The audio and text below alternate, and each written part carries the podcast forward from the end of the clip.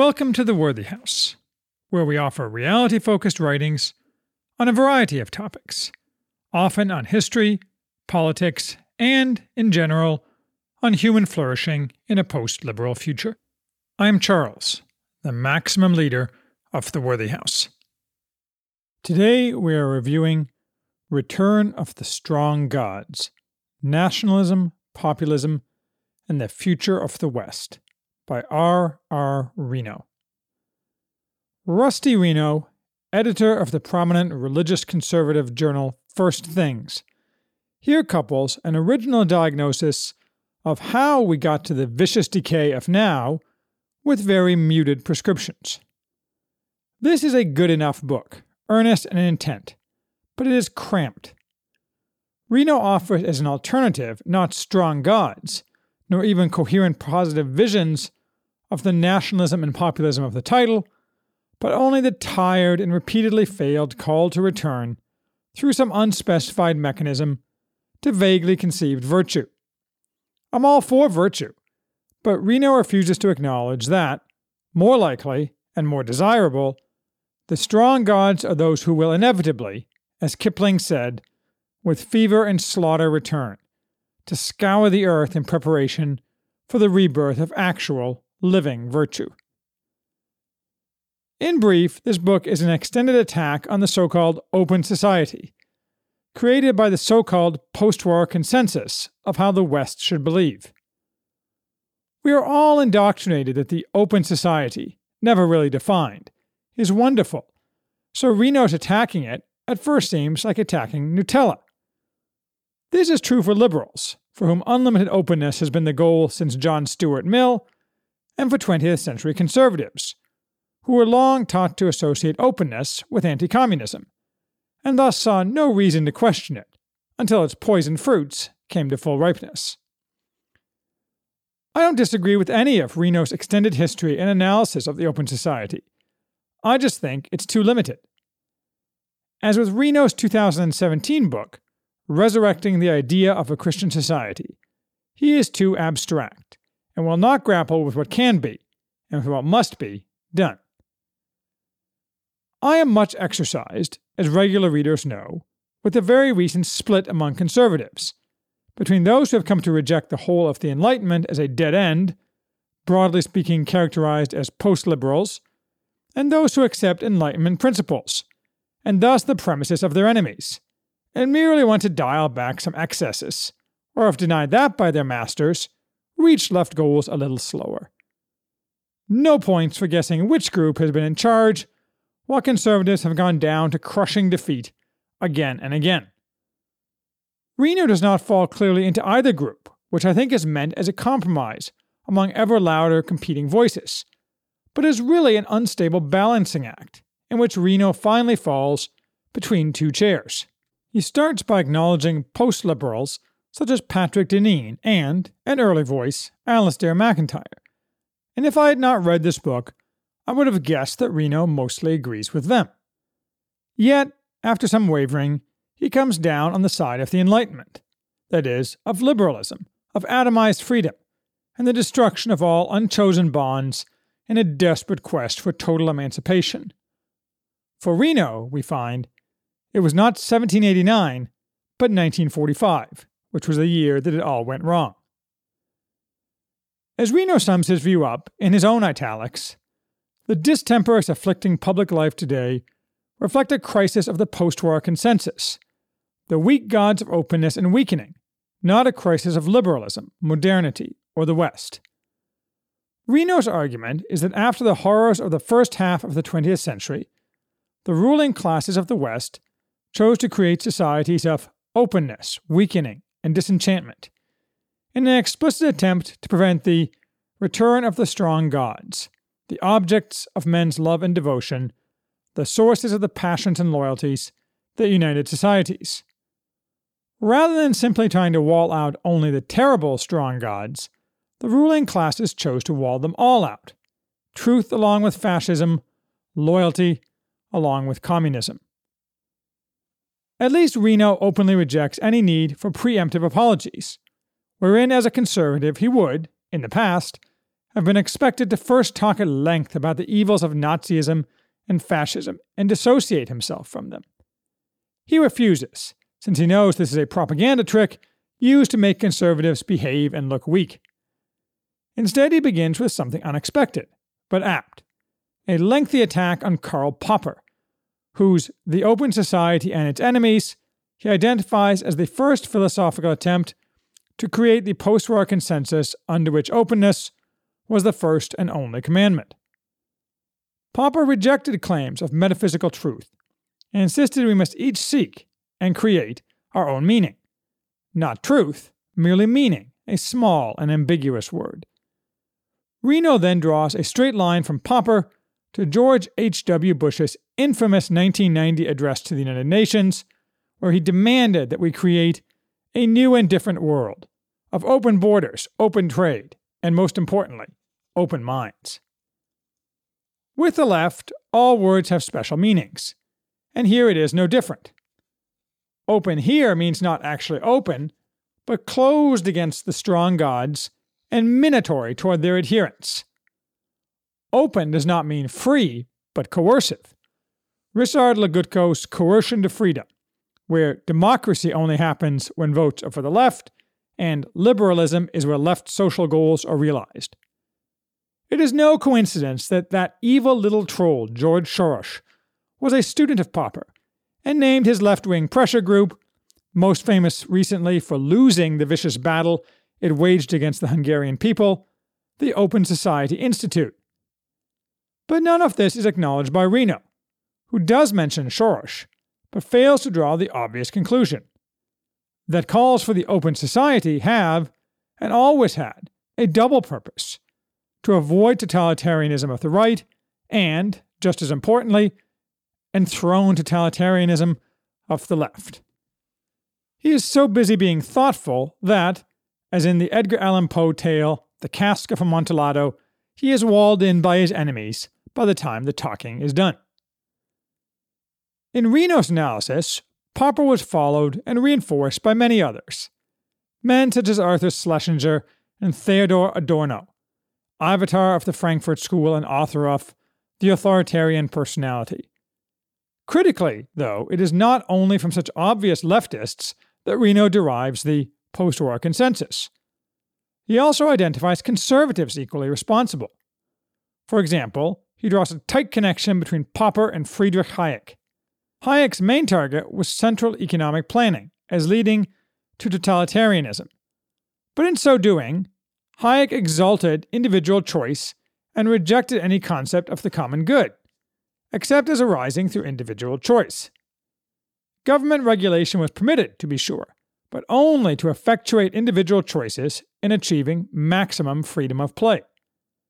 Social consensus for Hayek was a threat if it was anything but hortatory, unless it was directed to achieving freedom of individual action.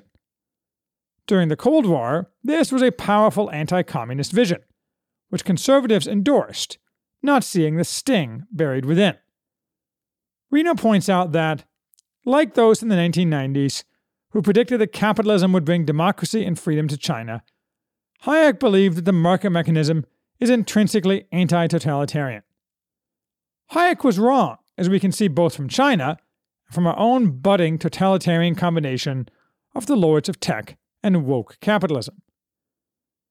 And compounding his sin in the eyes of elderly conservatives who, for some reason, still burn incense at the altar of William F. Buckley, Reno analyzes how Buckley, starting with God and Man at Yale, similarly rejected in practice any focus on the common good, and himself exalted atomized individual choice. Probably helped along by being called a racist and fascist for even the modest endorsement of public virtue in his first book, combined with his keen desire to continue to be socially accepted by left circles in New York, which the name calling threatened to prevent. As we all know, Buckley spent much of his energy for decades thereafter policing the right, throwing out anyone who was anathema to the left, and ended his life having accomplished nothing.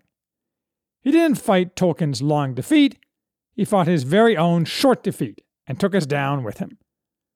Reno attributes Buckley's insipid approach to that he intuited, at least in part, that he could engage in public life only if he adapted his arguments to the growing post war consensus in favor of the open society. That meant no strong gods, no large truths, no common loves, and no commanding loyalties. This is the closest Reno gets to actually defining the strong gods. Hewing to this line was the only way to give conservatives a place at the table. But over time, the tactic became a strategy. Maybe so, but more likely Buckley was simply not the right man for the job. That doesn't mean there was a right man for the job. Reno endorses Yuval Levin's thesis in The Fractured Republic that post war America was doomed to follow this path. At this point, though, who knows? In any case, that's all in the first chapter. It's mostly history. Unfortunately, three quarters of the book is mostly history, and repetitive history at that, viewing the creation of the open society from slightly different angles. Reno, for example, ties the initial impulse to avoid totalitarianism to the growth of multiculturalism, a therapy of disenchantment that denies any role for the strong gods of one's own society.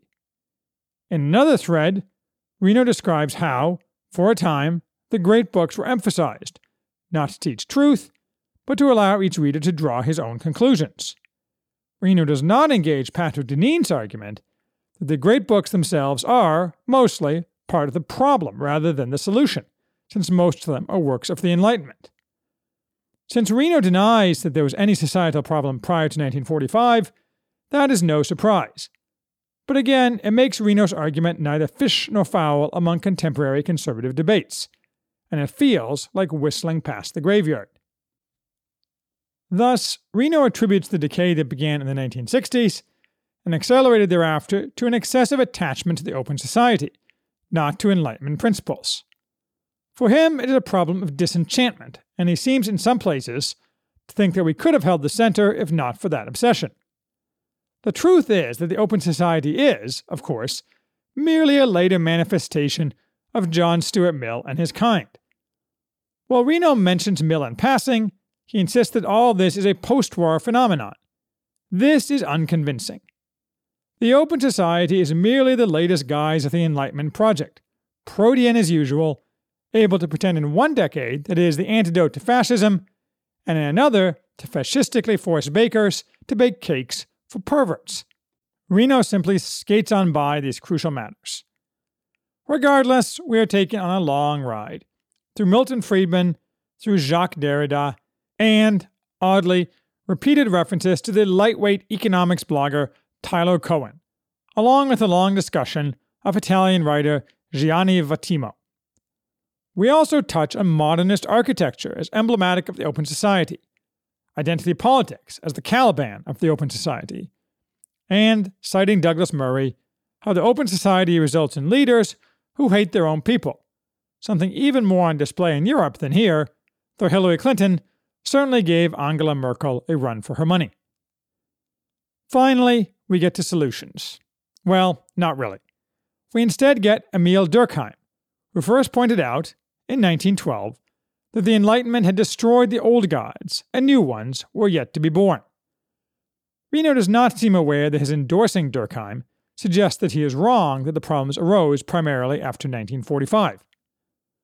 We get a Durkheimian definition of the strong gods, whatever has the power to inspire love.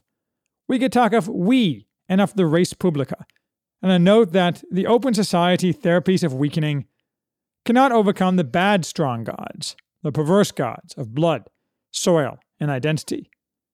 Then we get a petering out, 10 pages of rambling about us and recovering virtue, recommending mild nationalism and highly limited populism, new metaphysical dreams. Concluding, our task, therefore, is to restore public life in the West by developing a language of love and a vision of the we that befits our dignity and appeals to reason as well as our hearts.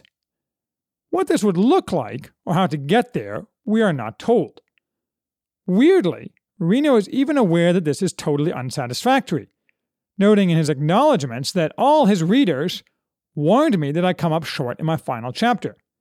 If I were told that, I would rewrite my book, but Reno seems to think this is some kind of virtue. Throughout the book, Reno is unwilling to follow his own thoughts, shrinking time after time from the obvious conclusions because he is afraid of being seen as too devoted to the wrong strong gods. For example, after noting the deficiencies of mass democracy, he maintains that it is a blessing because, you see, it encourages the populace to transcend their me centered existence, a thesis for which he gives no evidence and which is contrary to all historical fact. He even points out that the freedom Romans loved was not individual freedom, but the freedom of the city, the liberty of a people to make its own laws and embark on its own projects. And he cannot see that exalting autonomic individuality is fatal, and its origin has nothing to do with 1945. Self hobbled, therefore, Reno offers not strong gods, but merely what remains of the strong gods after being emasculated by the Enlightenment. And he has no plan for releasing even them from the pen in which our rulers have confined them. But you are in luck today. I'll do what Reno fails to do. I'll tell you what should be done with the strong gods. Or, rather, what will happen with the strong gods, who, after all, exist whether we want them to or not. It is instructive to note that the cover of this book features a statue that, at first glance, appears to be the Archangel Michael, a young winged man with a sword. It is not the Archangel, though. I had to dig outside the book, which does not refer to its cover art, to find out what the statue is.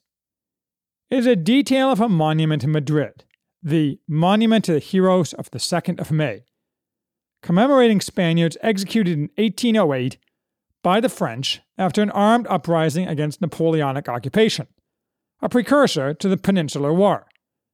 This is the same event shown in the famous Goya painting of a firing squad. The specific virtue of which the statue is meant as an allegory is patriotism. Meditating on this shows the wrong turn in Reno's approach.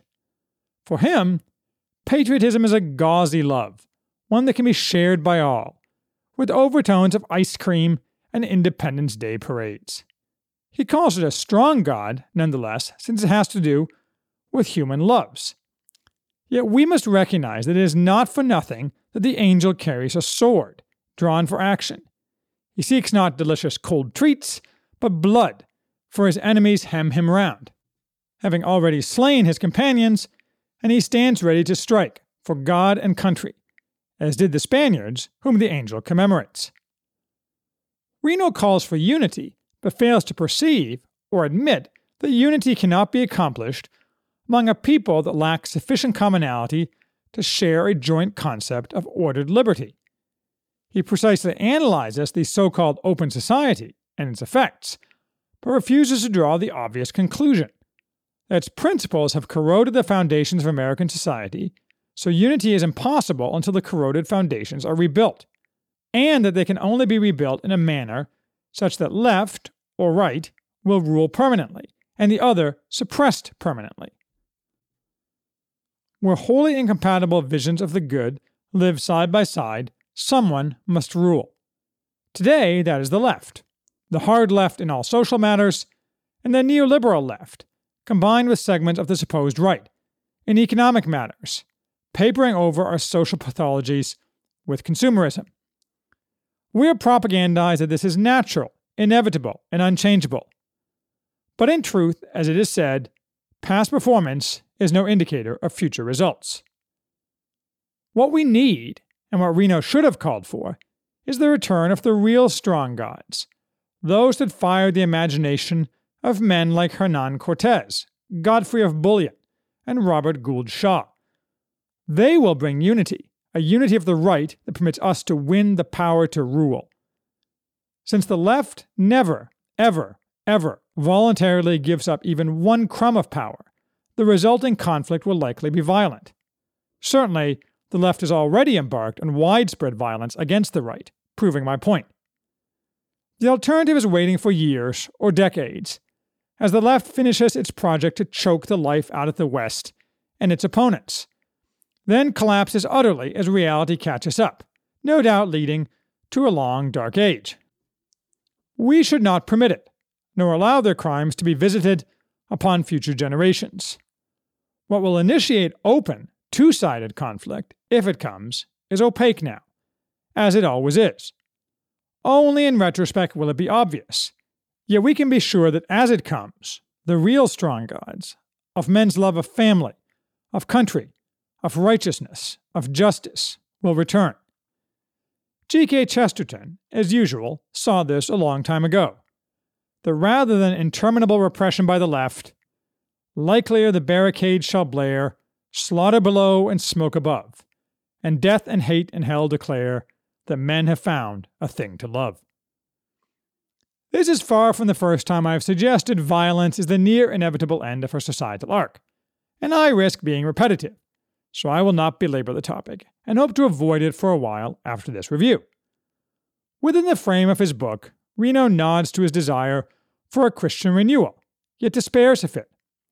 One suspects, though, that his renewal, if it arrived, would be insipid, unable to actually deal with the left, and Cortez and Shaw would not be invited.